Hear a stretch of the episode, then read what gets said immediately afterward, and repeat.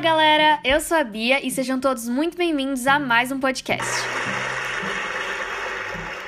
E hoje vamos falar sobre o Brasil e o mundo atual. Então vamos lá? Bom, pessoal, os temas relacionados com o Brasil atual se referem ao período histórico que vai desde o início dos anos 80 até os dias de hoje. Então, quando falamos de Brasil atual, geralmente a gente se refere a temas que dizem respeito aos últimos 30 anos de nossa história. Isso é, desde o fim do governo militar até os dias de hoje. Então, nesse sentido, a gente vai comentar temas relativos a esse período, que vai desde a abertura democrática, começada com a lei de anistia de 1979, até as manifestações populares que ocorreram nos anos de 2013 e 2015. Então, nesse arco temporal, diversos temas se interpõem. O movimento pelas diretas já é um dos primeiros e mais significativos. Com a abertura política articulada entre civis e militares entre os anos de 1979 e 1985, a população vislumbrou a possibilidade de votar e exercer o direito ao voto direto na eleição de seus representantes. Entretanto, o primeiro presidente civil após o longo período militar foi eleito diretamente em 1985. Seu nome era Tancredo Neves, que faleceu antes de tomar posse. José Sarney, eleito vice, assumiu o cargo, exercendo até 1989.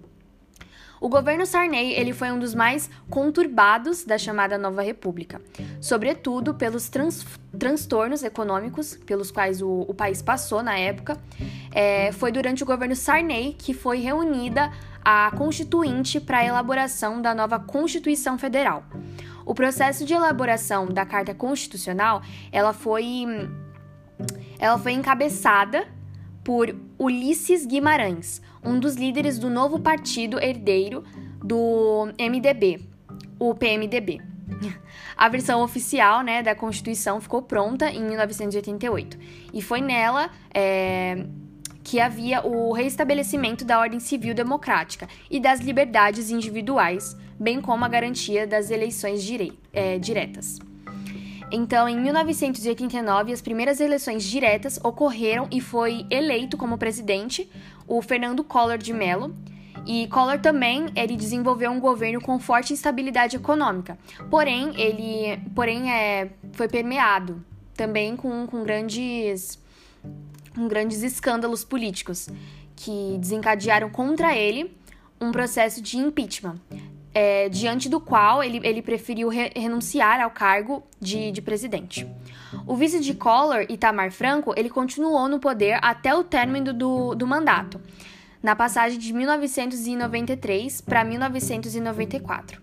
E nesse período, um importante dispositivo financeiro foi criado para resolver o problema né, da, das sucessivas crises econômicas que foi o Plano Real, que é elaborado e efetivado por nomes como Gustavo Franco e Fernando Henrique Cardoso. Esse, esse último parlamentar e sociólogo é, por formação, ele se candidatou à presidência vencendo o, o pleito e ocupando esse cargo de 1994 a 1998.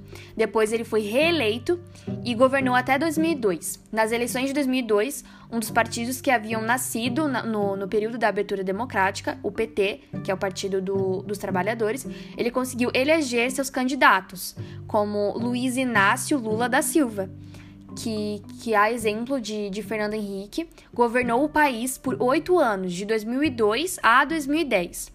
E de 2010 até o momento presente, 2015, uh, a sucessora de Lula, a também filiada do PT, ao PT, Dilma Rousseff, governou né, o país.